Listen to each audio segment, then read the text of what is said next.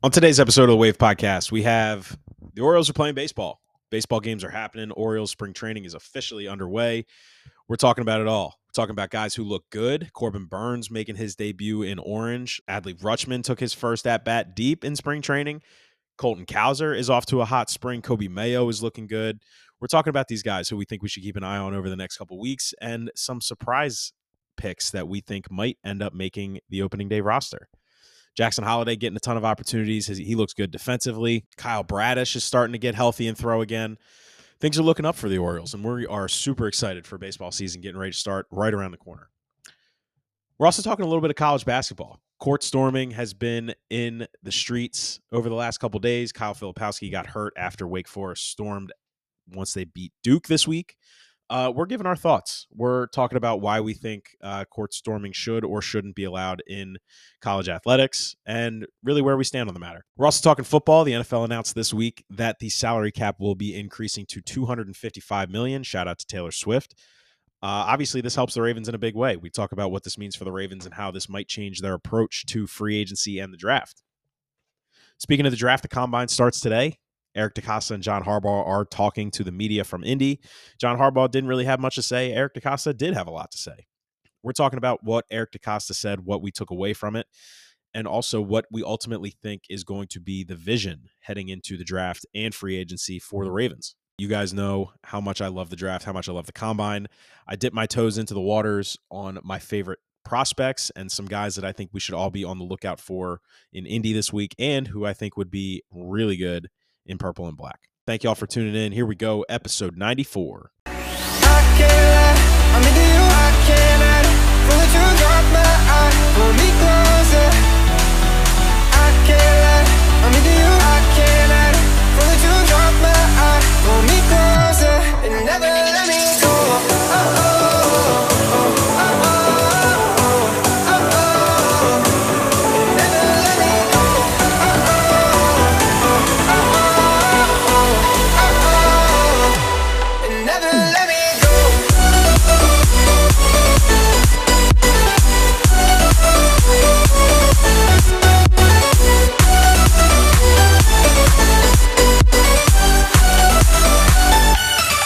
Welcome back to the Wave Podcast. Today is Thursday, February 29th, 2024. Happy Leap Day to everybody.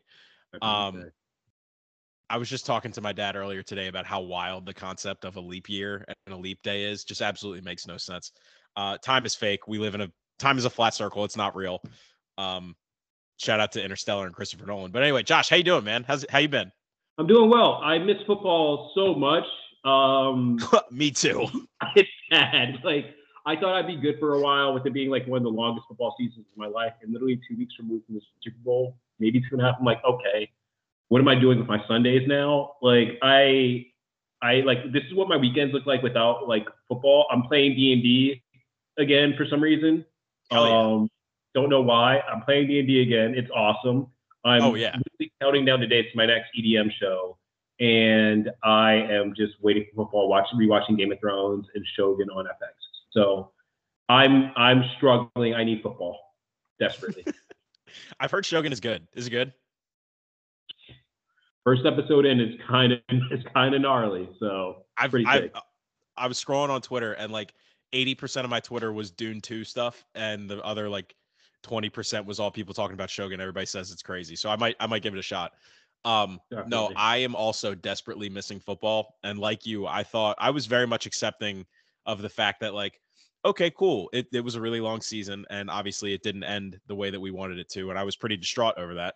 So maybe it'll be good to be, you know, a little bit removed from it. And now I'm, I'm trying to, trying to get into the combine. I'm trying to get into the draft and free agency as that's, you know, getting ready to come up. But I'm just like, dude, give me football. I want to be watching football. I don't care what football I'm watching. I just want to be watching football. Um, I'm gonna try and get into the XFL as much as one can. I don't know how well that's gonna go. Um, I I do know a guy that's playing in that league though. Um, shout out Damon Lloyd. He's playing for the team in I want to say either Orlando or Tampa, one of those two teams. Uh, he's a Bel Air guy went to John Carroll. So shout out to him. Might actually try to get him on the pod at some point. But let's do it. Yeah, that would be sweet. But I'm gonna try and watch that just because it'll be football. But other than that, yeah, I'm with you, dude. I was so desperate for something to do this weekend that I literally started watching Love Is Blind on Netflix. Um, I'm not a reality TV guy, so I don't know why, but that's just kind of where my Sunday took me. And yeah, all that to say, I need football back. Um, we have baseball. Baseball's getting ready to start, which will hopefully, yeah. you know, get us through the summer. But yep. fuck, man, I'm I miss football. Dude, uh, college basketball's been fun. Well, mm, mm-hmm. my teams have not been doing so well, but college basketball's been interesting nationally. Um, I know I watched the uh, I watched Houston play a couple times this week. They're insane. Yep. I've been trying Houston's to keep an eye on. They're they're fun. I've been trying to keep an eye on UNC Charlotte. One of my good friends works there. Maybe you can get around the pod. Um, yeah. Their teams. I've talked texted you about this this weekend. That's a fun team to watch going into March. Mm-hmm. That's a very good mid-major for. Highly recommend UNC Charlotte. The American as a whole has a lot of good teams. I think. Uh, people are complaining about the Mountain West not getting enough attention. So here's your Mountain West attention. um, yeah, college basketball's fun right now, unless you're a Maryland fan. Um, and That's I watch Wake Forest. Yeah, it's rough right now. We're down 10 as we speak to Northwestern. But um, I watched the Wake Forest game, and I, uh, yeah, that was a great atmosphere. Shout out Wake Forest. Love Winston Salem. Hell yeah, it was. I respect Wake Forest a lot. Got some friends that work down there. They beat okay. Duke. So great game. I'm going to watch what I say just because, you know, on the market right now.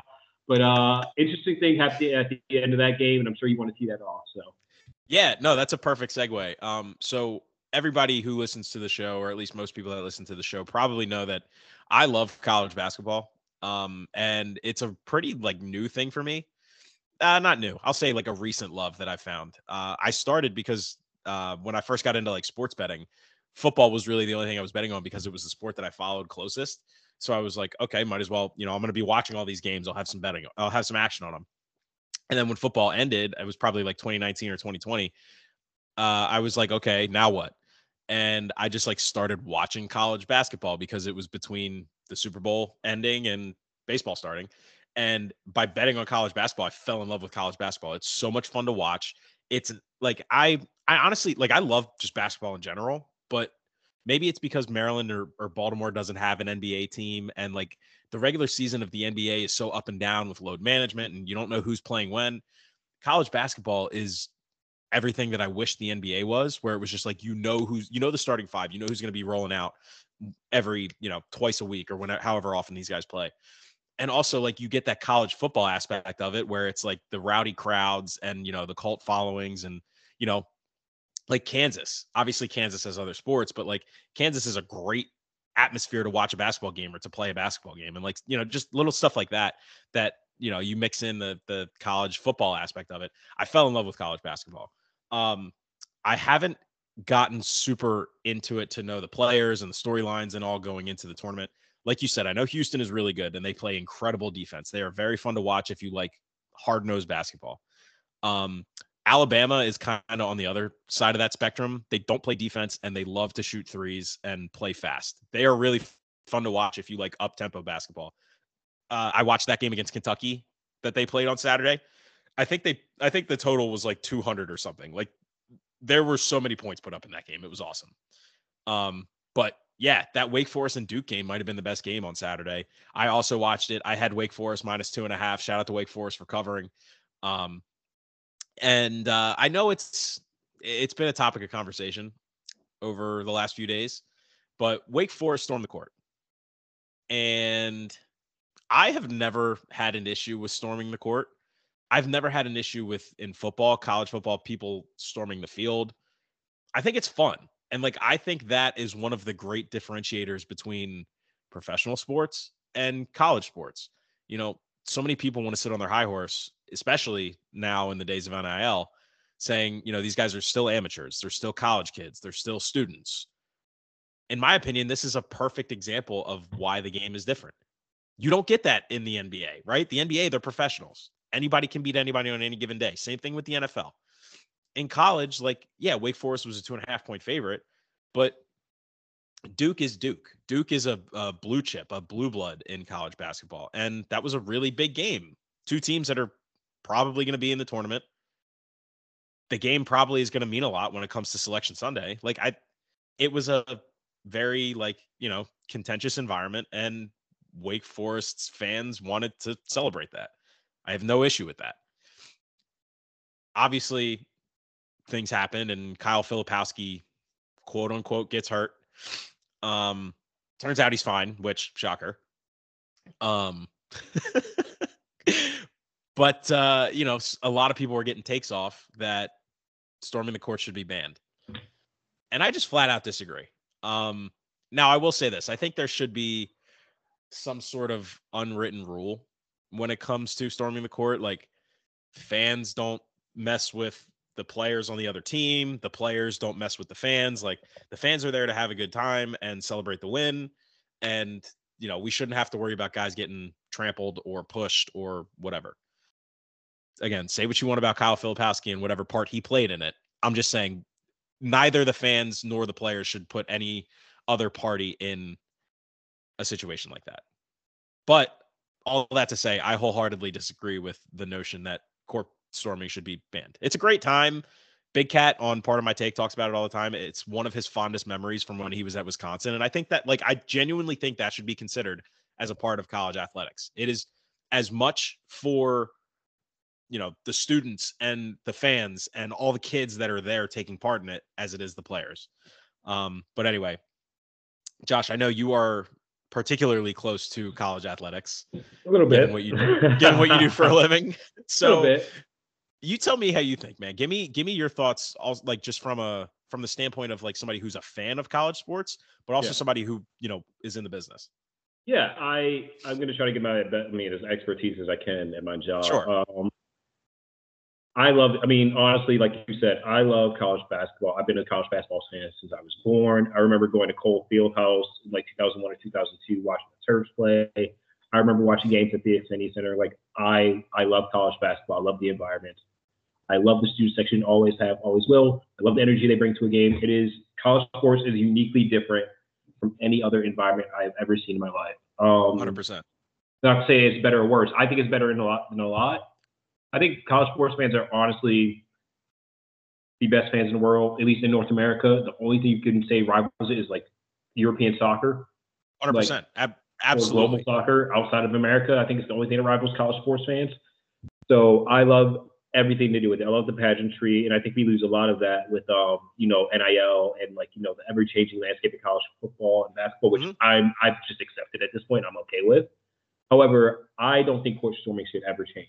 Things could be done better to protect players, The court storming mm-hmm. should never be taken out. You mentioned it as like your fond, like it's literally some of my fondest moments as like a like a fan. I remember, I can legit remember every time I've like stormed the field or stormed the court and just to highlight some of them because we did it a little bit more often than I would like to have. Like, like I know that sounds weird to say. Some games I don't think we should have just because it wasn't that big of a game, but I remember doing it my freshman year versus our like who was our rival at the time, Coastal Carolina, in a Thursday night football game.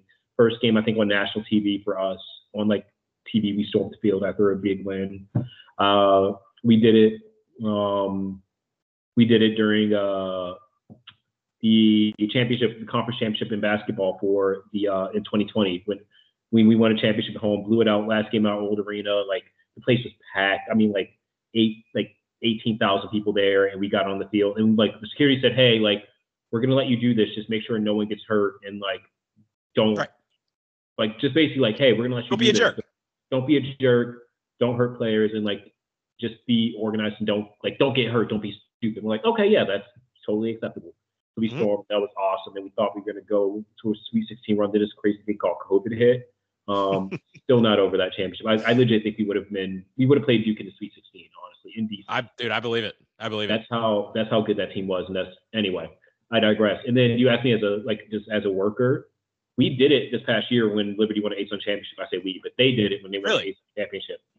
They they got like the like not the not the okay, but fans were like, hey, we're not we're not getting we're not leaving this field and um, they were like, "There's nothing you can do to stop us." And again, security was very smart about it. Uh, made sure players didn't get hurt. They even blocked off like the benches and stuff like that so people wouldn't get hurt. And like it was an awesome moment. And I say that because like those are things that makes college like football like so much better. Um. And we also did it last year during the BYU game, which was one of the biggest games in school history. That was also crazy. But I'm gonna go back to the championship game real quick. Um, just it's a special moment. You don't go on a college football field often unless you're G Fed. You just walk on college football field for your TikTok page. um, but the normal everyday person doesn't get to go on a college football field very often. And those moments are special. They mean a lot for your family. And I'll share one story real quick because I know I'm kind of going on a diatribe about it. I um, I remember I was on the field after this, this the the USA game. I'm trying to meet with coworkers, and this lady and her mom come up to me and it's like, "Hey, like, can you take a picture with us? Like, can you take a picture of us?" I'm like, "Yeah, sure." Like, no big deal. Like, that's what you know. She goes, like, the mom goes, like, "Hey, I just got diagnosed with cancer. I'm gonna kick this butt, but like, I don't even care about all that. Like, this is one of the best nights I've had in a very long time, and like, just say a prayer for me. We're gonna be okay, and like, this is gonna be like an awesome, like, an awesome moment. Like, this awesome moment. I just want to remember it. I'm like like, yeah, ab- absolutely. So I take the picture, give her a hug, like, hey, like we're praying for you. You'll, you'll beat this thing. Like you got this. But like moments like that awesome. don't happen in any other like sporting event other than college athletics. Right. Just because you want to take that away because of one incident where a guy like gets hurt because of like a bad security issue doesn't mean that this is an unsafe or uh, like a bad thing. Um, I'm not gonna blame I'm not gonna blame Kyle for like getting hurt, although I do think he could have avoided things a little bit better than he did. Yeah, um, I agree. but like w- the only knock I have about what happened is like, where's the security team to help usher the Duke team out of there and make sure everyone's safe? Because you yeah. know that they're going to storm. Why not rope it? Like you've seen this before too. Like rope it off, like make a barrier oh, around the benches and get them to the tunnel as fast as possible. And then you can go about it as you can just go about your business. Um, mm-hmm. I just don't know why that wasn't in place, especially since you haven't. You knew how like big that game was, like best game in like sold out crowd of seven years, something like that. Like, I just don't understand why they didn't prepare better for that from like a worker standpoint, an industry standpoint. But I, I, I have no problems with storming field. I absolutely love it and I encourage it done safely. So, yeah, and you know, like I said, I completely agree with everything that you said, and you know, the story about the woman that you met on the field, like that's just, in my opinion, I think that's a microcosm of why college athletics are, like you said, not better, not worse, just different. And that's one of the things that makes it different from professional athletics. Like you get those moments. Yeah. And you know, for for a school like Liberty, you know, you guys win your conference championship and you know, the fans of Lit there aren't many other things going on in Lynchburg, Virginia, no, other than Liberty not. Athletics, right? Like absolutely and, not. No.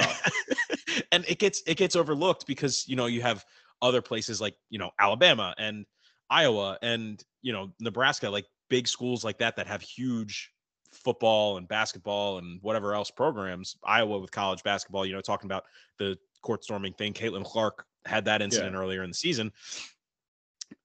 It gets overlooked, but like schools like Liberty, where not only is it the only thing that's really going on in that town or in that area, it's also like much smaller than an Alabama or an Iowa or a Nebraska, right? right? So like you know the people that are there students or just you know local townies alike they care that much more yeah. so for something like that to happen where you know they get to storm the field or you, you know you storm the court whatever it is like that's what is so beautiful about college athletics and that's why i am wholeheartedly against banning court storming and field storming because you know i think safety should absolutely be the top priority and, yeah. and if it consistently happens where players are getting hurt, then yeah, I think there probably is a conversation that needs to be had, unfortunately. But, right. you know, like you said, from a worker standpoint, there needs to be protocols in place to where, hey, we recognize what's going on here. And, you know, with a minute left in the game, like, let's prepare ourselves and let's get ready right. for what could potentially happen in 60 seconds. Like, yeah. have a have a little bit of self-awareness and make sure that, you know, you can provide that environment, but also make sure everybody stays healthy. So that's kind of where I stand on it. Yeah. I would really hate to see it, especially in college basketball, because, you know, college football is huge. College basketball is also huge in its own right, but smaller arenas, more of an intimate setting. So I feel like that kind of gets magnified, but it also is kind of cooler because you're on the court and yeah. you're just tighter with everybody. So it's, it, I, I would just hate to see it, you know, gone away with because of the Kyle Filipowski and Caitlin Clark situations. I just I, I think it would be such a detriment to college basketball and you know college athletics as a whole if it moves into other sports. But it it I just it it it really is to me one of the things that makes college athletics great.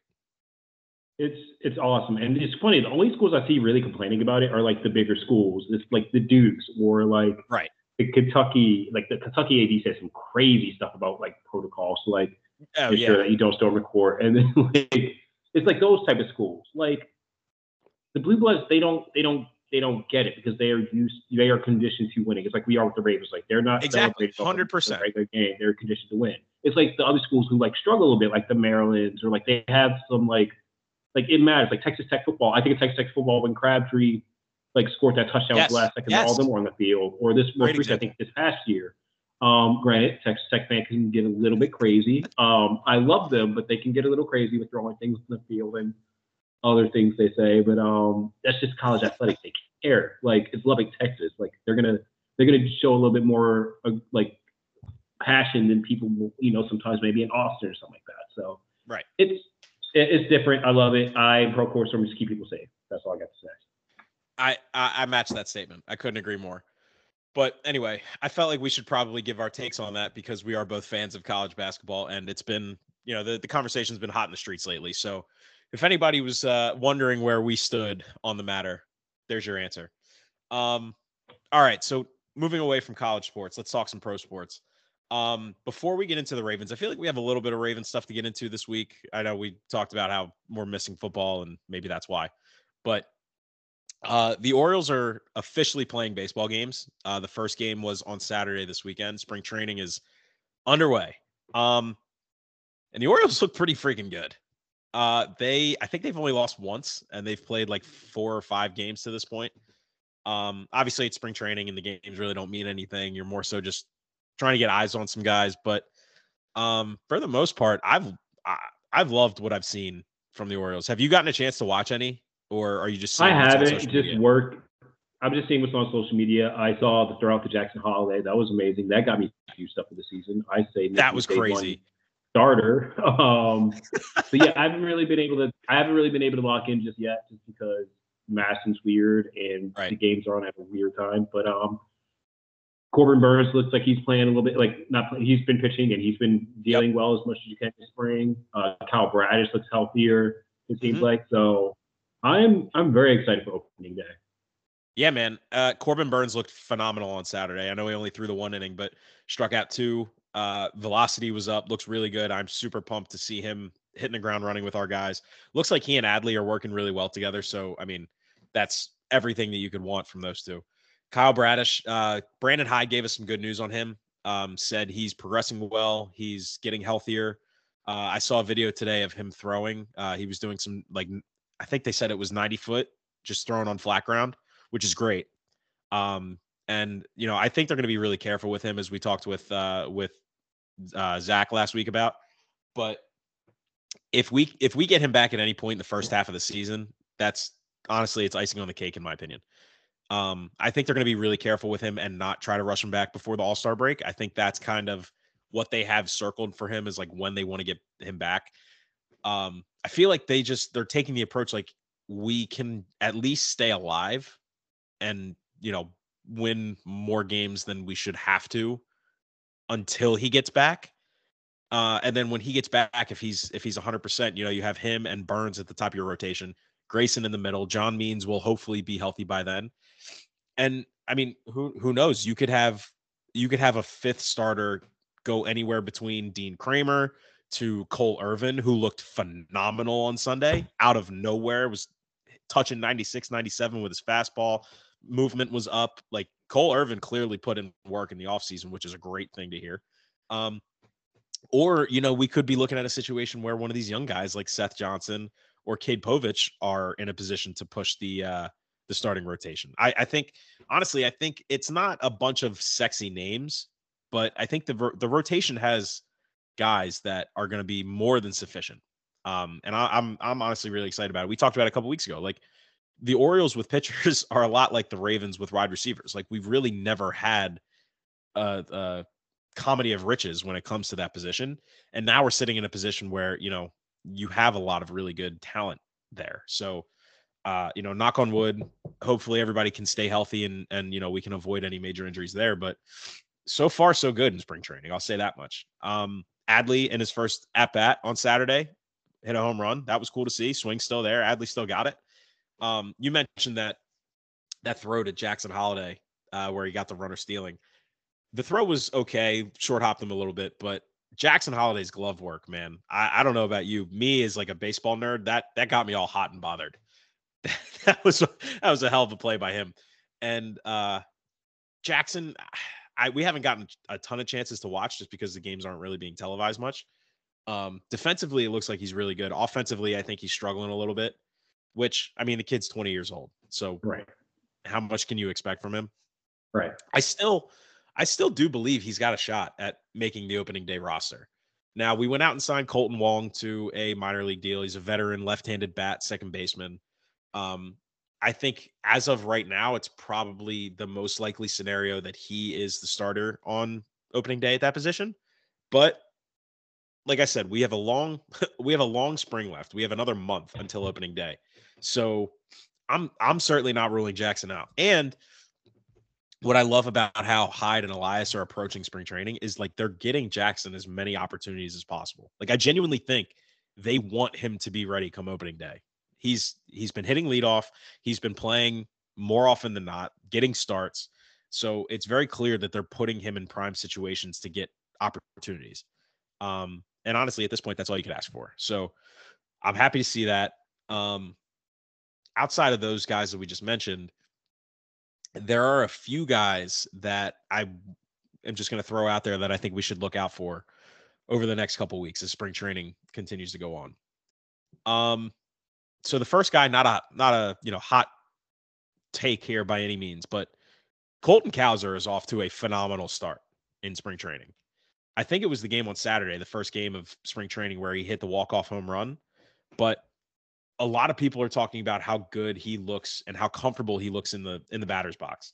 He's his timing, everybody says, is much better. His swing is much more confident, which I think was his biggest issue last year. He just wasn't really confident in himself at the plate. So if he's going to be confident, he's going to be swinging it like he is now. I honestly like that's best case scenario. Here are his stats so far through spring training 10 plate appearances. He's got three hits, three walks, two home runs, five RBIs, one hit by pitch, and a 220, or excuse me, 2200 OPS. A 2200 OPS is insane. Like that's yeah. unheard of. That's Obviously, nuts. he's only got he's got 10 plate appearances, but he is certainly a guy that can flat out he can earn a earn a spot on the opening day roster. If he continues to light it up in spring training, he will be on the opening day roster, and I think that's great. Just gives us more depth in the outfield, left-handed bat, really good glove. He's a great fielder. Um, and that really it takes the pressure off needing Heston Kjerstad to play the field, which he's not great at. Right. Um, but no, Colton Cowser is tearing it up in the spring so far. Another name, everybody knows this guy, Coby Mayo, is having a great spring training. Um, what stood out to me as I've kind of been following the team over the last couple weeks or week, I guess. Um, if I've ever seen a swing that is going to translate at the major league level, it's Coby Mayo's. And that's saying something because he's a right hander. And obviously, Camden Yards is now not the most right handed friendly. But just watching this kid take batting practice and watching how fluid he is and how uh, quick he is to the baseball, his his movements are completely intentional. There's no wasted movement with his swing. I am so impressed with what I've seen from him. And I feel like we've been talking about him forever. He's 21 years old. I just found this out today. Yeah, Coby Mayo is 21 years old. When did he get drafted again? Um, I want to say he was drafted in 2020. He might have been. Okay. He, I, I think he, I think he was drafted right out of high school. Okay. Um, I could be wrong though. It might have been 21. But anyway, he, uh, he's definitely a guy where I would not be surprised if we saw him as an Oriole very early on in the season. Um, some other guys I mentioned them here. Seth Johnson and Cade Povich are, I believe, the top two pitching prospects that we have in the minor leagues right now. Neither of them are going to start uh, the year in the major leagues, and that's okay. But they were both acquired in trades last year. I forget which deals. I think, uh, sorry, not last year. The year before is when we got them. Cade Povich was acquired in the um, Jorge Lopez trade to Minnesota. I know that for a fact, which is also the same trade that we got Yennier Cano. But I don't remember where we got Seth Johnson. Either way, both of them have looked really good in spring training. The the, the velocity looks good. Cade Povich is a lefty, which is huge for us. Um, Seth Johnson, like they're both young. They both can throw really hard. They've got good stuff. I'm really looking forward to seeing them uh, play a little bit more. this other pitching prospect is a guy who I literally have never heard of until Sunday or Monday of this week. Wandisson Charles. Some people who are listening know who that was or recognize the name. Some people are like me a couple days ago saying, "Who the fuck is that?" Basically, um, me now. so I, I don't know signed, who that is. Yeah. Uh, so I don't even know where we got him from. I believe we signed him from the Dominican Republic, but I'm not sure if that's the case. I might be wrong there. Anyway, um, he's a guy where like he's been in our system for a while, um, and he just really hasn't done much. But this offseason, he got in the lab and he was working with our scouts and our pitching coaches. Um, I think I saw a graphic this week where he's thrown like nine or 10 pitches over 97 miles an hour, like real live bullpen arm. Um, I don't know what their plan is for him. I really haven't heard him talk a bunch about him. It was really like, like I said, I just found out about this guy like two days ago, but he's definitely a guy to watch uh, throughout the spring because our bullpen is still a bit of a question mark, especially the back half. Uh, he could he could be a guy that we end up seeing at some point this season and and maybe becomes like the Yennier Cano of this season. Uh, last name, a lot of people know this guy, Samuel Basallo. Um, he was in Aberdeen, I believe, for most of the year last year.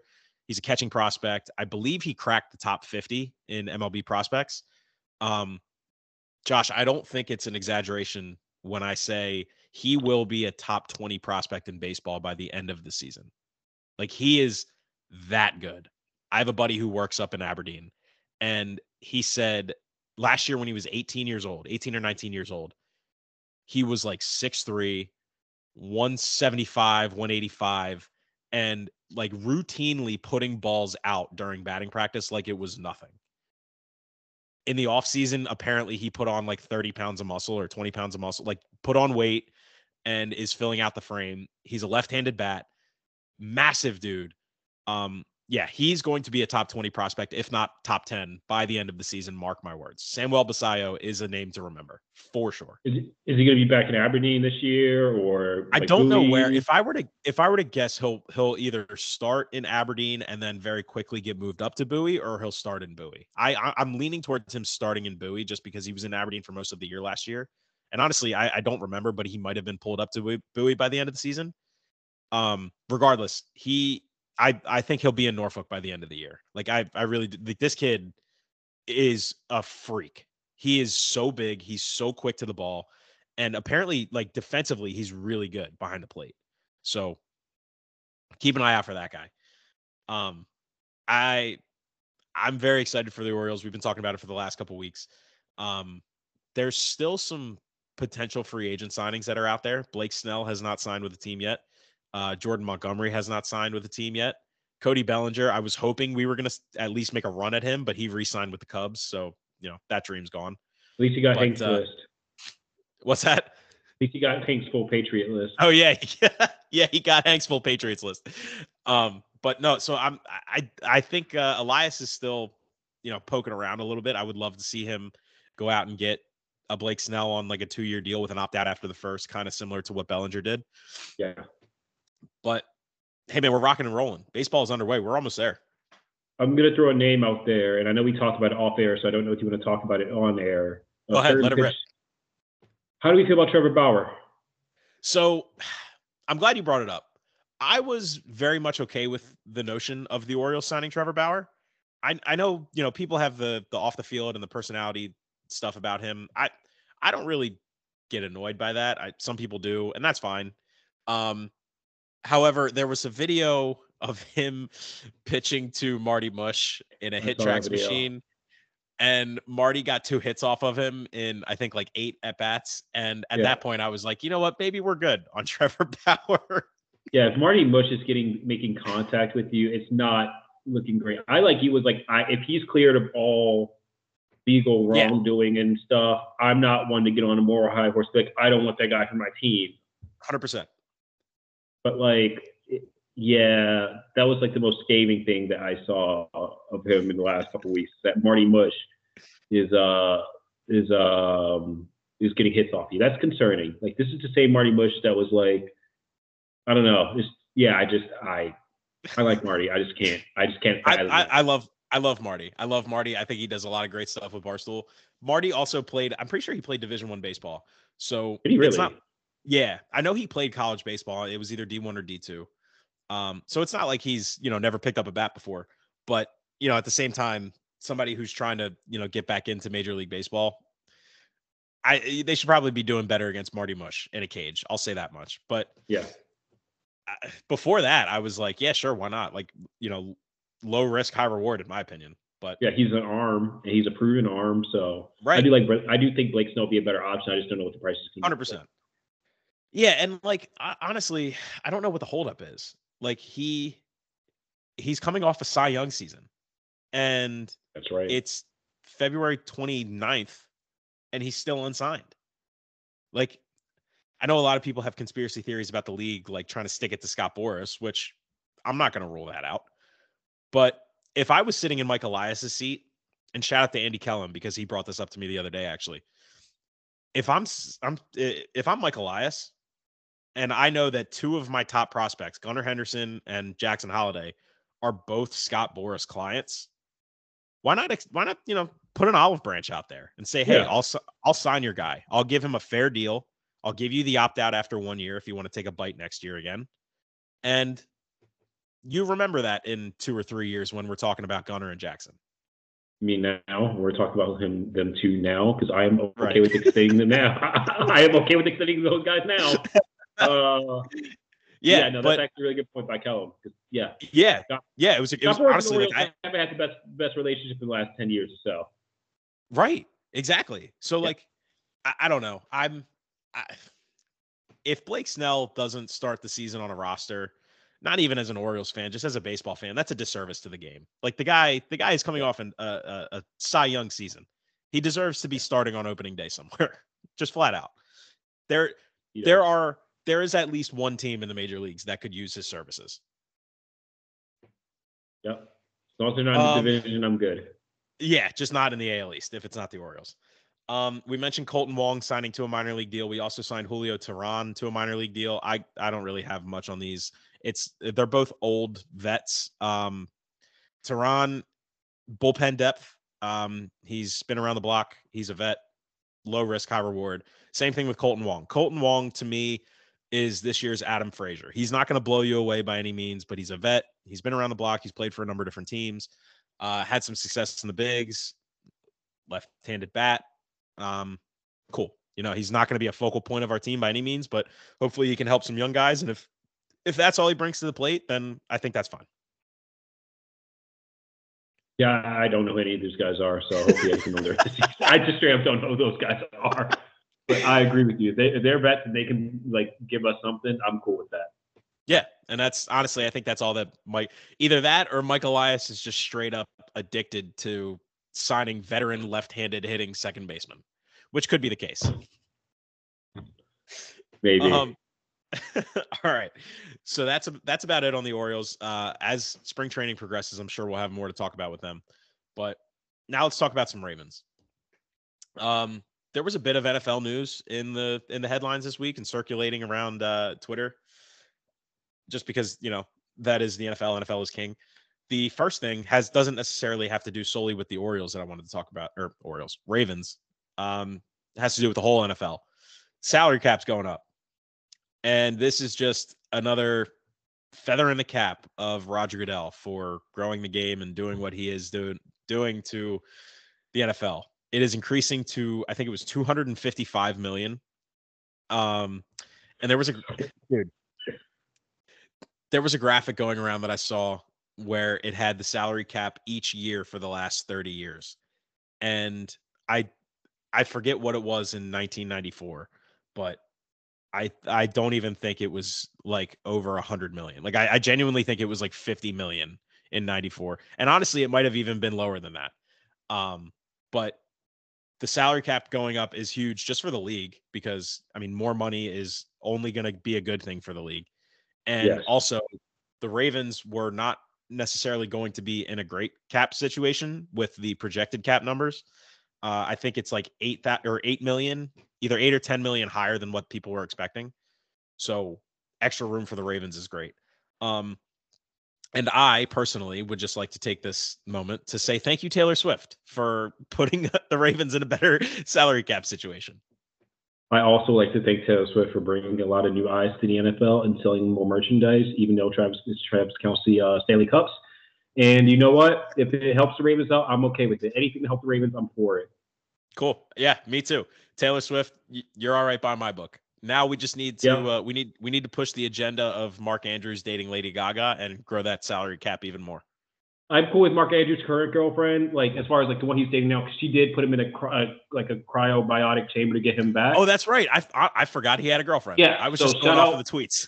So shout out Mark Andrews for dating the girl with who had a cryobiotic chamber. I don't know how that happened, but cool. Oh, what? You don't have one of those? No, sadly, I don't have mine in my you know whatever square foot apartment in Lynchburg, Virginia. But you know what? Maybe next time I'll get a cryobiotic. I don't even know what that thing does. Dude, but, um, I, when I read that, I was like, why do you have that? like, like, are you actively trying to like a grow a Goku in your basement? Yeah. Like, why do you have that? Yeah, just you know, you know, normal everyday impulse buy. You know, uh, fuzzy socks, chocolate. You know, cryobiotic chamber. Cup. Yeah, new Stanley Cup, biotic chamber. You know, all the usual stuff you buy. Complete, completely know. normal things. Yeah. Um, so, but okay, so maybe it's not. Maybe it's not Mark Andrews. Maybe it's Isaiah Likely or hey, Lamar, you know, I don't know what Lamar's personal life is like, but maybe we get Lamar in the in the public eye a little bit, you know? All right, hear me out. Franchise tag Patrick Queen. Resign Madubuike. Franchise tag Patrick Queen. Dua Lipa. Patrick Dua Lipa. There we go. Dua I am on board for that. I am totally one thousand percent on board for that. I can't name any Dua Lipa songs, but if she becomes like a Ravens wag, I'm gonna be a Dua Lipa fan. I'm already a Dua Lipa Dua Lipa fan for probably some obvious reasons that people yeah. guess. But yeah, um, I know I know Marlo was trying uh, was trying to holler at Zendaya a few years ago. That didn't work out very well. Yeah. Um, one of these has got to stick. One of these, it's got to come mm-hmm. through at some point. Does Marlo have a girl? I think Marlo might have a girl he, now. I think he does. I think he's. I, I know he's been he's been doing a, a, bunch of stuff traveling. I know he was just in Canada at a at a hockey game or something. Of course he was. Yeah, Marlo's a weird cat. Marlo possibly come on the show, Marlo? Yeah, Marlo, come on the pod. We'll we'll we'll do a uh, we'll do a crossover with Punchline podcast. I'd, I'd um, be down to do that. Uh, there has to be some. There has to be Isaiah Likely and um, oh god, who's the girl from Euphoria? Blonde girl, Sydney Sweeney. Sydney Sweeney, also on board for that. Big fan of Sydney Sweeney as well. She's I'm a very talented actress. She she very much is. Great job in Euphoria and everything else she's in that which I'm blanking on.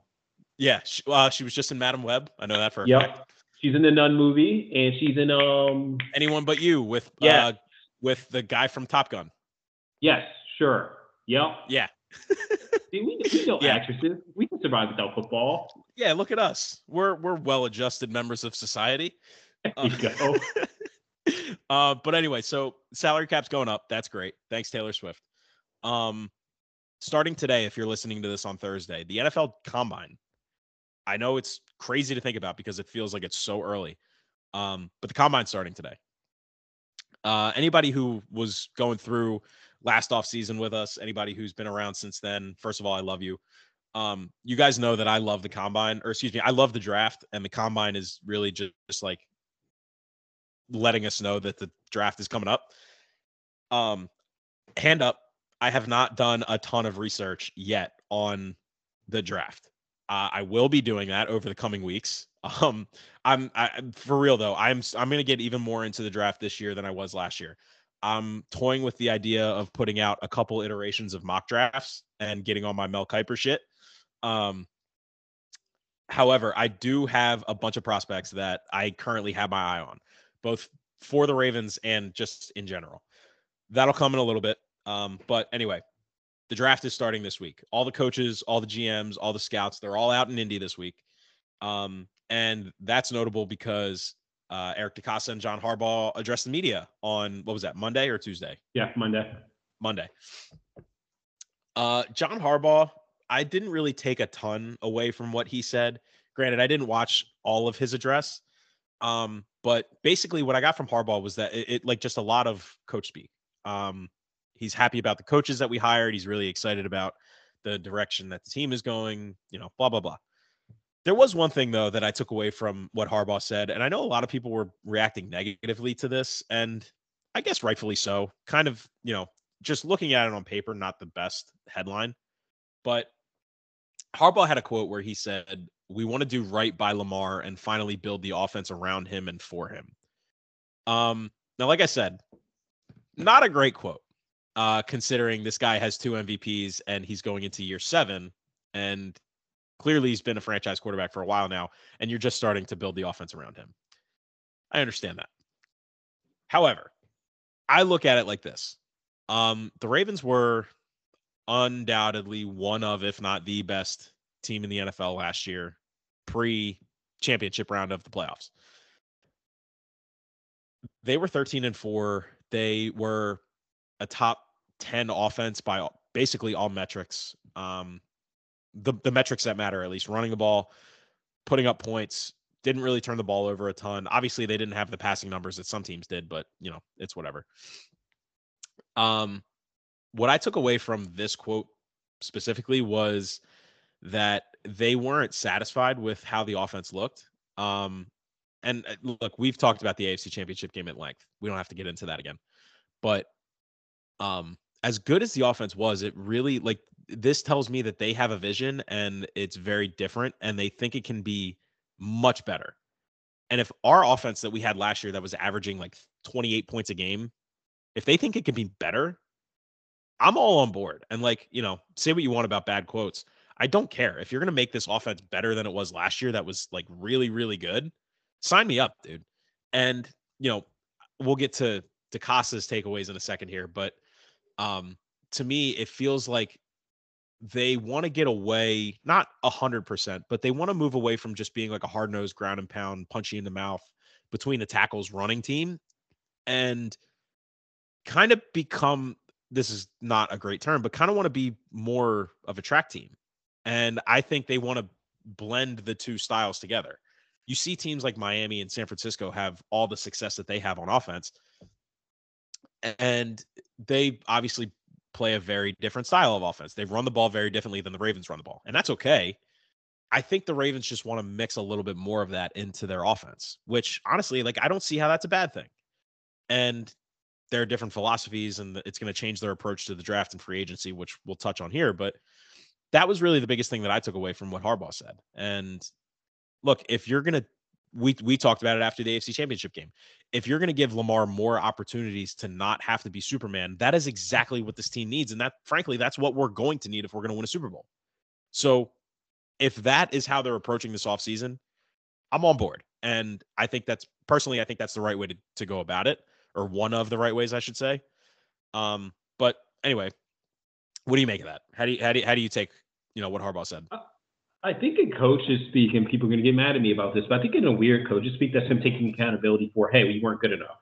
And mm-hmm. you can say what you want, the best team we ever saw, all that other stuff. But at the end of the day, we simply weren't good enough, and we didn't, you know, execute the game plan as well as we should. However, maybe right. they are smart and they saw something better that we did, and the things would have worked. We just didn't execute well Um, and I also, I also, I also think they started to build around Lamar, but for the first four, five, six years, it, it was just, hey, Lamar, go, go be great. And I think it's kind Absolutely. of him taking accountability, being like, okay, we can still, even though last year was great, we can still do a better job helping him out, mm-hmm. uh, which I'm okay with seeing. I'm okay with taking that seeing. As far as changing the style of play, I, I love Ravens football. I am, I have a vision of what I think Ravens football looks like, and it is like I never want to get away from grounding and pounding and just shoving it mm-hmm. down someone's throat. Like that is Ravens football. I love bully ball. That is Ravens football. Please keep, keep being the bullies that you need to be.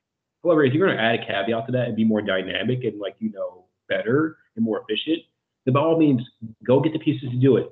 John Harbaugh and Eric DeCosta build up enough capital where they can say, "Hey, this is great, but we can be better." If, I'm going to trust them to be better um, because they build up enough capital in my mind to do so. So that's what their plan is. They want to change things up like scheme wise, and by all means do it. We thought hiring Todd Monken in his own blocking scheme is going to be a little bit different, and like people questioned that move when it happened. But it turns out that hey, maybe the guys know what they're doing and what they're talking about. So I'm going to trust them during this process. Right. I don't exactly know. I don't want us to be a track team. I just don't think that's winning football. I've said a lot of things about Miami as a team. Just I don't think it's sustainable. Um, I just don't think it's sustainable football, especially yeah, when it gets yeah. cold. But if you mix in some of that with what you already have, San Francisco is not a bad comparison. I think we can have better athletes and better quarterback than San Francisco. So yeah, and like honestly, you, you know, San Francisco, I think is maybe the most well-rounded offense in terms of being able to smack you in the mouth between the guards and and run in between the tackles, but also being able to spread you out and be a track team at times. I think the Ravens, as of right now, I think they have the pieces to do that. At least the skill position, right? Like you have the most dynamic quarterback, maybe in the history of the NFL. You have Zay Flowers, who can make anybody on the planet miss in a phone booth. Um, you know, you bring back Nelson Agholor who was very good in his role. You have Rashod Bateman, who I still think is capable of being a number one in the NFL. You have a top two or a top three tight end in the NFL. You have another tight end who's probably a top seven or eight tight end in the NFL.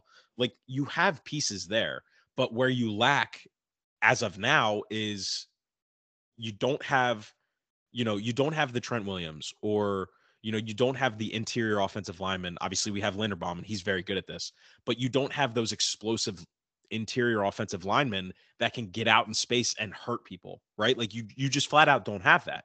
John. Simpson showed you flashes of that last year, but he just wasn't consistent enough.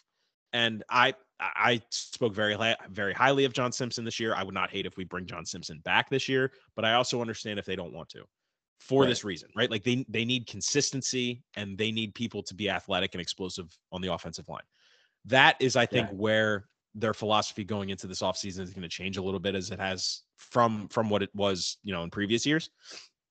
But I, the way that I'm looking at it is they're saying, okay, San Francisco was very similar to how we were made up, and they got to the Super Bowl. We did not.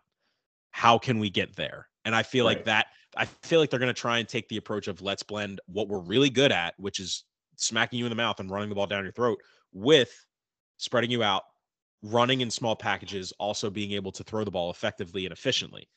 Um, it's similar to Miami as well. I think Miami has a lot of San Francisco DNA in their offense, obviously because yeah. Mike McDaniel. So anyway, that that's kind of what I took away from what Harbaugh said. Um, I think DeCosta was a bit more transparent than at least I was expecting him to be. He he was, you know, very candid uh, when he addressed the media. Um, couple takeaways that I had from him. Obviously, so Madubuike will be staying in Baltimore. Yeah. Whether that's on the franchise tag or on a new deal. Um, I can't remember if we said it last week with Zach or not, but I'm hoping they take the approach that they did with Lamar, where they said yeah. They're saying, "Hey, we're going to franchise tag you, but we have every intention on getting a long term deal done." Right. The the franchise tag is not good for us. It's not good for you. We're going to franchise you. So we're the only ones negotiating with you and let's work out a deal. I'm okay with that. Frankly, it sucks because that probably means you're for certain going to lose Patrick Queen. Um, but as much as I love PQ, I think Justin Madubuike is just more important. You know, yeah. we talked about we talked about it with Zach last week. He mentioned that Mina Kimes stressed the importance of keeping the spine, and that's honestly what it comes down to. So Madubuike will be in Baltimore. That's huge. Um, some other guys that Eric DeCosta addressed kind of head on. Um, Geno Stone, it sounds to me like he's gone too. Uh, DeCosta talked about how he's probably the best seventh round pick we've ever had as an organization, which I think is true. Yeah. Um, he talked about how much he admires Geno and how much he respects him for, for being a grinder and you know starting as a guy who was cut, was brought back, played special teams, you know, worked his way onto the field and made the most of his opportunity. Um, that to me was him saying, Hey, look, we love you and we're very thankful for what you did for the organization, but you're going to get paid by somebody else. And as much as that sucks, I love Geno. I'm a big fan of Geno Stone. He's earned it. And I'm I'm happy right. for him. He's going to get an opportunity somewhere to be, you know, a starter and he he should. He deserves it.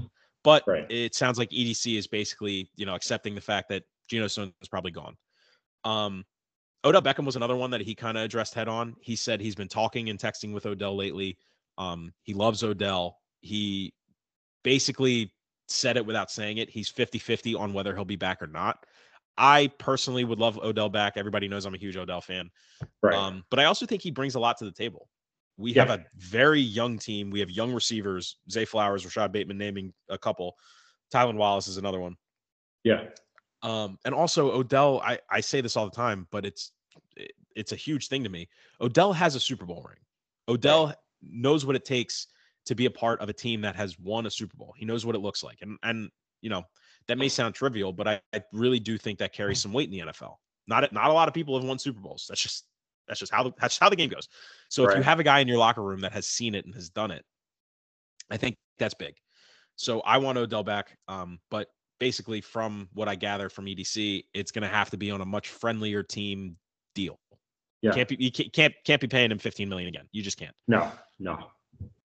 Um, he also talked about the draft. Uh, he said that receiver depth in the draft is going to be a priority, um, but also stated that it didn't really say it explicitly, but basically said like it could be on any day, and it's just going to have to come down to how the draft shakes out, which Yeah. I'm okay with. Uh, I I personally think that receiver on day one is very much on the table. Um, I think they could be sitting in a position drafting 30th where they're like, hey, we could trade out and get more picks, or we could say, you know what, let's just take the best receiver available and hopefully he can step in and be a sufficient wide receiver three or wide receiver four on day one. Um, and you know, I I think there's a lot of depth in the middle rounds too. There are a lot of guys that I think EDC has his eyes on in rounds two through four, and I would not be surprised if we take a, at least one, if not two, receivers in those rounds. Um, last thing that I saw that he addressed was the running back situation, and this one picked up all the headlines because it seems like the Ravens have been linked to every single free agent running back that is on the market. Um, he said a running back. Let me take that back. DeCosta said running the running back room will look different. Running backs are going to be acquired, whether that's in the draft or in free agency. He also, this is interesting. He also said that he believes the draft class for running backs is not as deep as many people think, which is was interesting to me. Um, I'll get into it with my prospects at some point in the coming weeks or so, but I think there are a couple really good running back prospects. Um, obviously, you know, I'm not studying it like Eric DeCosta is, but for him to say that he doesn't believe the running back class is deep compared to other people in a year where the free agent running back class is pretty good, I think that says a lot. Yeah. Um, and I'm interested to see how they approach free agency. Obviously, everybody's talking about Derrick Henry. Um, Saquon Barkley has also been thrown out there from time to time. Josh Jacobs is another one who's been thrown out there. Um, you and I have talked about that a little bit. Um, I don't think we sign any one of those three players. I think Saquon's going to get a huge payday from somebody because he's earned it, and I think he's Yeah. incredible. Yeah. We just flat out can't afford that. Right. Um, Derrick Henry, I love, but I worry about the fact that he's 32 years old and has a ton of miles on him. yeah. That's we talked about that last week. It's a lot of miles Right. like he that's a heavy 32 miles. Like That's a lot of miles on him. And also, like, I think it was Bleacher Report put out an article that said they're predicting a two year, $20 million deal with like 13 guaranteed. If I'm the Mhm. Ravens, I don't know if I want to pay that. Like, I'd rather allocate those funds somewhere else, just flat out. Do you really do you really think it's sit here and tell me that Derrick Henry does a better job than what Gus Edwards does at like for us last year? I don't think the difference is is the difference in the his money. I'll tell you that much.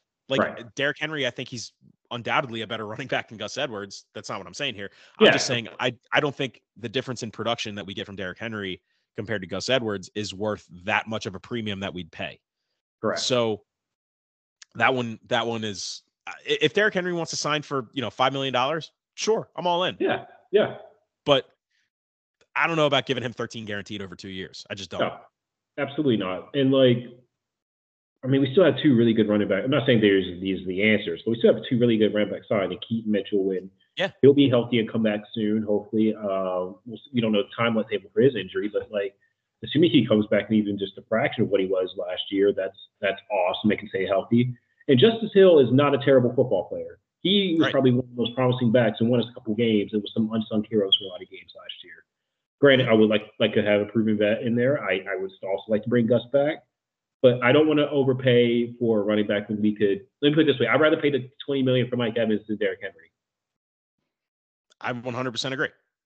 Now, I, I do think Mike Evans goes back to Tampa. I saw a headline that said they're trying to work on a, a massive deal for him that he can retire as a buck, or he wants to retire as a buck, which kind of sucks, but makes Yeah. sense. Um, the, the Colts told Michael Pittman that he's going to be franchise tagged, so he's another guy off the board. Uh, Tee Higgins is going to be franchise tagged. That's another one off the board. That sucks for Um, us. I thought Uh, he was yeah, gone. I was about to I was about to dance on their grave because he was about Well, to be gone. Tyler Boyd and Joe Mixon are both gone, so that's a bit of a consolation prize for us. Like, I'll um, take it. Yeah, I'll take it. Um, but anyway, I think uh, I think the running back situation is really interesting. I was talking to some of my buddies about this the other day. Um, I don't think we sign any of the top three running backs. I don't think it's going to be Derrick Henry. I don't think it's going to be. It's obviously not going to be Saquon Barkley. Um, and I don't think it's going to be Josh Jacobs. Josh Jacobs, I think, is the one that interests me the most. Yeah. Um, because I think Josh Jacobs is more effective than any of our running backs in the pass game. He can catch the ball really well. Not that Justice can't. I just think Jacobs is better. Um, and Jacobs can play all three downs, which I think is very important. Um, so I think Jacobs is the one that interests me the most, and probably the one that I'd be a little bit more willing to give more money to. Um, but I feel like Jacobs is kind of in a similar boat that Saquon is. Like somebody's going to give him a, a big bag that we just can't afford. Right. Um, but anyway, I think the most likely situation for our running back room is we sign one of Zach Moss, Antonio Gibson, or Gus Edwards. I think we sign one of those three free agents, and I think we draft somebody in the fifth round. That's just how, because at that point, right? If you sign one of those three free agents to a, say, two or three year deal, that's your, you know, mid to long term answer, who hopefully is going to be a contributor. You still have Justice Hill for this year. You have Keaton for another two years. You're not rushing him to come back from his injury. You give him enough time to get healthy and get right. And if you draft somebody, that's three, four years off the bat as well, with hopefully somebody who's young and has fresh legs. So that's personally how I see them addressing the position. Zach Moss, Antonio Gibson, or Gus Edwards. One of those three guys. It's not going to be a huge contract by any means. It's going to be a very manageable contract. You're not going to have to break the bank for a running back, but also you're getting the production you need. So personally, like I said, I would be completely fine with signing Derrick Henry if he's if he'll take a you know two year nine million dollar deal. I just don't see him doing that. Um, so that's that's kind of that's kind of how I took the whole running back conversation. Yeah, no, same here. I um I agree with you. And if it's any of one of those three of Jacobs, I'm not sorry, not Jacobs, but um Gus, uh who else would you say? I'm sorry. Uh, Antonio Gibson and Zach. Gibson. I'm taking Gus every day. I'm I just am. Yeah. I know he's probably older, but like he knows the system, you know what he can do here. I'm taking Gus Edwards. And maybe we do get someone in the draft, but I I do think our running back room could be improved, but I don't think we need a huge name. So I agree. I agree. And as much as it sucks, we talked about it throughout the season. Running back is just flat out not a position that you have to make a premium anymore. You can you can find guys in the draft late rounds that will make an impact on your team. Right? We saw it with Keaton Mitchell. He was an undrafted free agent, and he Yep. for those you know four or five weeks he was one of the best running backs in the NFL. Yeah. So uh, that's just unfortunately where the the position is going. So I don't know. We'll see how that goes. Uh, I'm not expecting us to sign a super big name at that position, but we'll see. Um, outside of running back, uh, there were a couple other position groups that I get the feeling that Eric DeCosta is looking at. So obviously, running back is one of them. Wide receiver is another one. Like I said, they're definitely going to address the depth of the wide receiver room in the draft. Uh, Eric DeCosta has been very committed to drafting receivers since he has taken the helm as as the GM. Um, his first draft, he had Hollywood and he had uh, Miles Boykin. He drafted Tylan Wallace the year following. He had James Proche, obviously Rashod Bateman, Ben Zay Flowers. He's been very committed to drafting Duvernay. Devin Duvernay. Yep, completely forgot about that. He's been very committed to drafting receivers and trying to get the right guys in the building. Um, and what I think is very interesting about this year's draft class, particularly with receivers, is there's a lot of guys who don't necessarily fit the same mold that our receivers tend to have. I think there's a lot of really good guys, and maybe a little bit top heavy, but I think there's a lot of guys in this draft that are big frames, big bodies, can win one on ones on the outside, can go up and get the ball. They can high point it, right? Like I think there are a couple names that I'll throw out here in a second that would not surprise me if Eric DeCosta is trying to target on day one and day two. Um, and and honestly, like I think that's what we've been missing. Like how often have Ravens fans said, if we could get Lamar somebody like Anquan Boldin, that's exactly what we need. We need a big body that can go up and win on the outside. Yep. And I think that I think there's a few of those guys in this draft class. Um anyway, outside of those three positions or excuse me, those two positions, O-line like we said, O-line is going to be rebuilt. I think rebuilt is a really interesting word that he used. Um, and that goes back to the whole conversation of being more explosive on the offensive line. Um, the last position group that I kind of took a hint at from these two guys was uh, the fact that we're probably going to need to do some work on the defensive backs. And honestly, I'm okay with that. Um, yeah. Brandon Stephens, we talked to him up all year last year. Brandon Stephens had an unbelievable season. Marlon Humphrey struggled with his health, but when he was on the field, played very well. Right. And you you had key contributors that you signed to one year deals in Ronald Darby and Arthur Maulet. Yep. Um, I think one of those guys is back. Personally, I I think it's going to be Ronald Darby just because Ronald Darby can play on the outside. Um, yeah. I would love Arthur Maulet to come back because he played so well in the nickel. But you know, you have guys like Jalen Armour Davis and uh, Pepe Williams that can play that position. So I think they're going to try and prioritize and Ar'Darius Washington too, who yeah. Ar'Darius Washington had a really good start to the season before he got hurt. So right. I, I think that's how they address the nickel. I think Ronald Darby just having that production on the outside is going to be what they prioritize. Um, but anyway, it, I, I think DB is definitely going to be a, an area of not concern, but just something that they monitor and, and look to improve on as well. It's something I'm concerned about because they played so well last year in the system, everything. I don't think the system, we talked about it last week, Zach. I don't think the system changes too much. But having the right guys in that system will change everything. I I hope we keep Darby. I don't know if that's going to happen or not. I would also also keep Maulet. I don't think that's going to happen. I haven't seen enough of Armour Davis and Pepe Williams to really have full on confidence. I'm not saying they can't do well. Yeah. I just I, I simply in year two or three don't know what they have. So mm-hmm. I would like to get more depth. I, I really want Darby back. I really want Washington back. I, I would love that Washington back as well. Mm-hmm. Um, yeah, I forgot he's a free agent. I, I think we'll probably end up re-signing him though. He's a guy who I could see us keeping. Hopefully, listen. Hopefully, because I think that depth is huge for the way that our defense plays, especially the quarterbacks we got to go up against. So, yep. I I would love to see Ronald Darby back in his Ravens uniform. He was a really fun player to watch. Yeah, yeah, I I completely agree. Um, so we were originally going to run through some of our uh, Ravens free agents and where we think they're going to land. Uh, I think we're going to save that for next week. Uh, we'll, you know, we'll take all the talk from the combine, we'll roll that into next week, and and we'll start looking ahead to free agency there. Um, however, before we get out of here, I've been mentioning it. I talked about it on Twitter a little bit the other day. I have, like I said, I've not completely dived into the draft prospects and and all that yet. Mm-hmm. I do have some guys that if like I said, if you're listening to this on Thursday, draft is starting, or excuse me, combine is starting today. I have some guys to keep your eye out for. These are guys that I either think I want in Baltimore or I just think are going to be really good and really fun to watch pros. Um, and I'll get into my reasons why. But just after my first sort of like overlook at the combine prospects, here are some guys that I have my eyes on. First guy, cornerback out of Clemson, Nate Wiggins. I don't know if you know anything about him, Josh.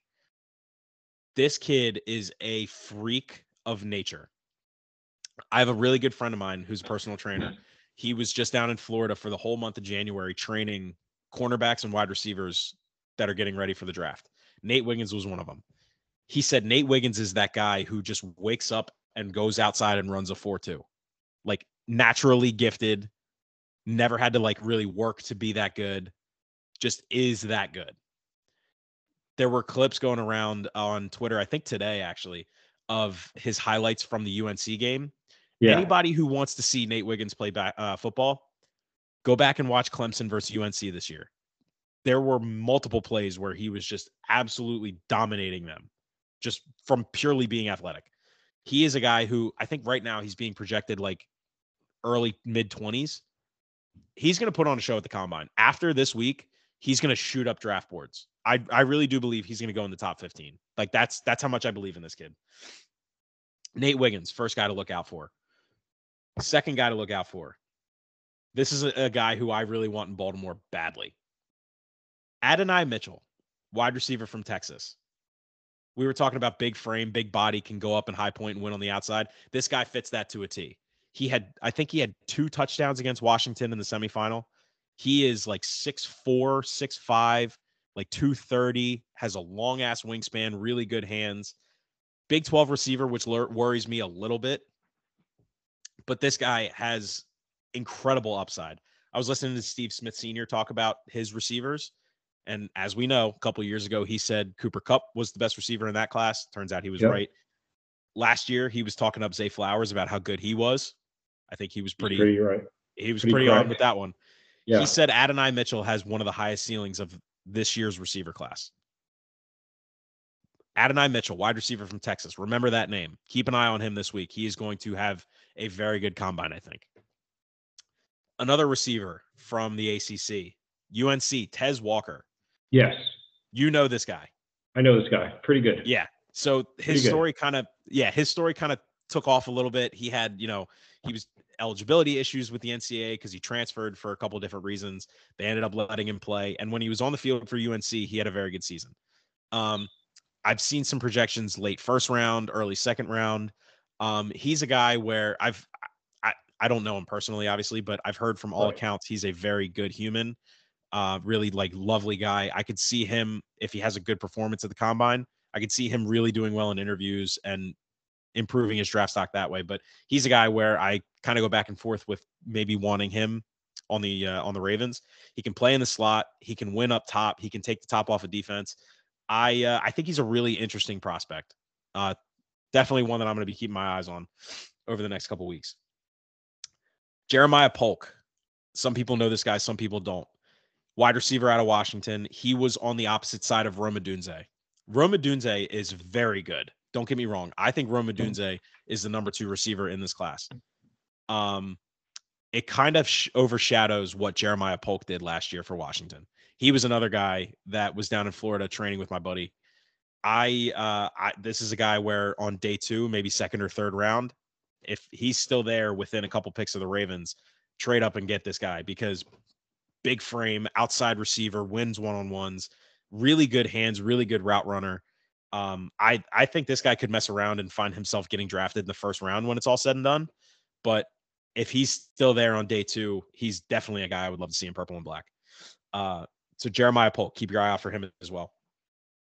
Cooper DeJean is maybe one of my favorite prospects in this draft. Um, he uh, he kind of got fi- caught fire a little bit because when the whole Rashard Mendenhall, Will Compton white team versus black team was going around. Yeah. He's a white corner from Iowa, and yep. this kid, I've I've watched some tape on him. He is fun to watch, man. He flies yeah. around, and he can play lockdown on the outside. Uh, I know cornerback is not the top priority for the Ravens necessarily, but if he's there at 30, man, I am running that draft card in. I would love Cooper DeJean in Baltimore, but nevertheless, I think he's going to be a really good pro. I think he's going to be really, really good in the NFL. Just very technical, very sound, no wasted movements. He's very good at closing on the ball. He, he reads breaks really well. Um, I'm really interested in Cooper DeJean. Another cornerback who I've seen all over projections that I would love in, in Baltimore. Kool Aid McKinstry from Alabama. Yep. yep. Really good, really athletic. I've seen him anywhere from like 15 to falling out of the first round. Um, I think, I mean, he's a he's a cornerback that played for Nick Saban. What else do you need to know? I think he's going right. to be really, really good. He's really athletic, really talented. I think he's going to be a very good pro. I think he's also capable of putting on a show at the combine. So look out for him. Um, last guy I, I have my eye on from a cornerback position, Quinyon Mitchell, cornerback out of Toledo. Um, shout out to the Mac. We love Maction. Yep. They just got UMass this week announced for 2025. Hell yeah, we love that. Um, Quinyon Mitchell, I was reading up on him. Apparently, he has like all of the measurables of being a great corner. Apparently, he flies. He runs like a 4 3. Uh, he's got a long wingspan. He's very lanky. Body type kind of similar to Jalen Ramsey, where he's like he's tall, he's got long arms, and he's very athletic. Um, he's just he didn't go to the name brand school, right? He went he went to Toledo. He's a Mac guy, but I think it was Daniel Jeremiah was talking about he might be the best cornerback in this class just because of how physically gifted he is. So he is uh, he's a guy that I could honestly, I could see this week being very good for him as well. Uh, last guy that I have written down here, not a very fun one compared to the other ones, but offensive tackle from Oregon State, Tyrese Fuaga. I probably messed that name up so bad. But one thing that stands out about him in regards to what the Ravens need is Oregon State was a very run heavy team. Yes. All Oregon State did was pound the football last year. Yep. Um, they were very good Mhm. in the trenches. They were very good up front offensively. I going back to what we were talking about with the Ravens offensive line, being explosive, being athletic, being able to get out in space. That's exactly what this guy does. And I've only watched a little bit of tape on him, but I think if he falls a little bit and he's sitting around there in the mid 20s, I could see the Ravens maybe going up to get him just to, you know, put some pressure on Ronnie Stanley and Morgan Moses and and have that sort of offensive lineman there. And I, I honestly think that like if you go get a guy like him, you can let him, you know, not need to be a starter right away, which is a good thing. So Tylese Fuaga, he's another guy that I I I personally have my eye on.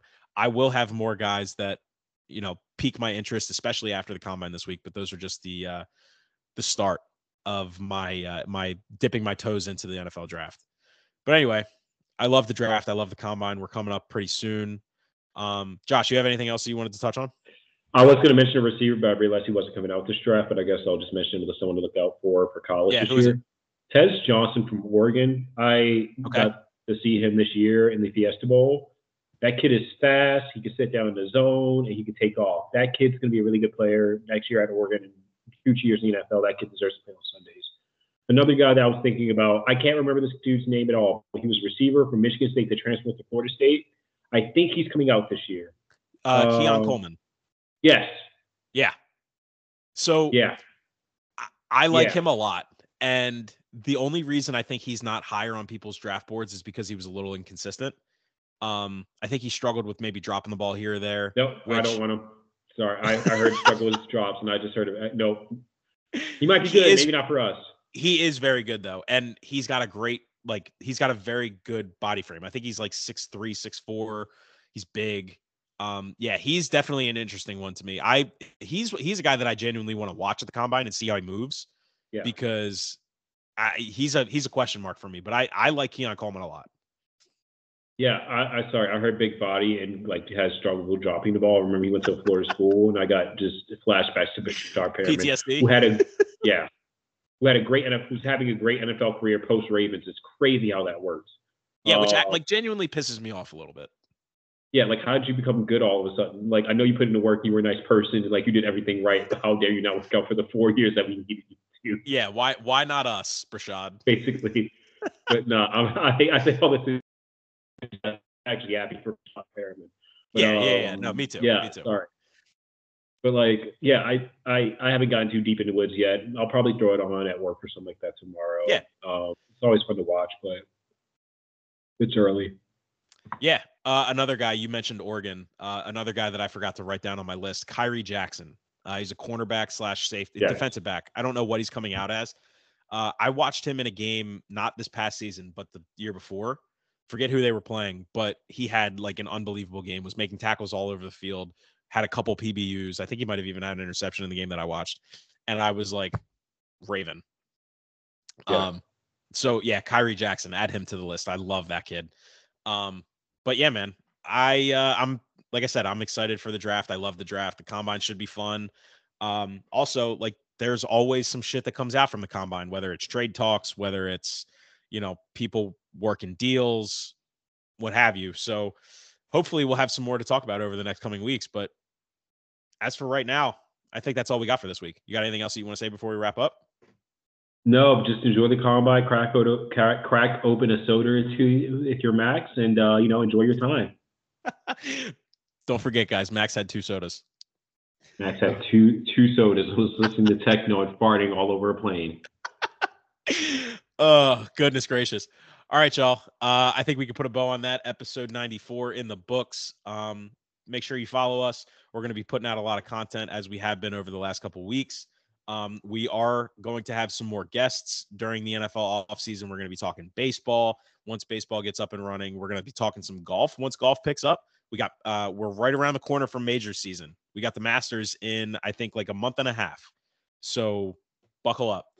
Um, I'm also going to be playing golf. Scoot and I have been talking about maybe do some golf content that we'll put out on social medias. we got a lot in the books, or a lot that we're hopefully going to be putting in the books. I'll say we're cooking up some stuff. But anyways, don't forget to follow us. Uh, follow the Wave Pod SD on Instagram and Twitter. Josh, what's your uh, Instagram and Twitter handles? Yeah, JJSHBK320. Uh, don't ask me why I made it that. I was like 12, but JJSHBK20. There you go. JJSB, JJSHBK320. Hopefully I got that right. Yep, you got it perfect. Mine are at the real D Frezza, Twitter and Instagram. Give me a follow. I uh, I just like to be yapping on Twitter some sometimes, as most of you know. Um, but yeah, we're going to be doing a lot of fun stuff in the NFL offseason. A lot of uh, a lot of good talking points that I've sourced from a lot of you guys. Thank you for anybody who's chimed in and given us some source material for offseason conversations.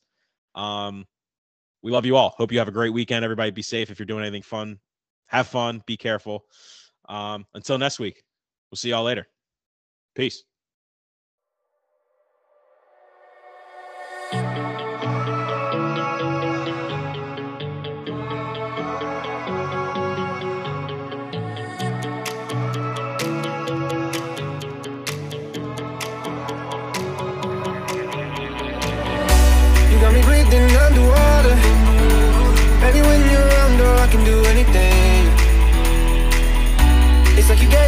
Superpowers.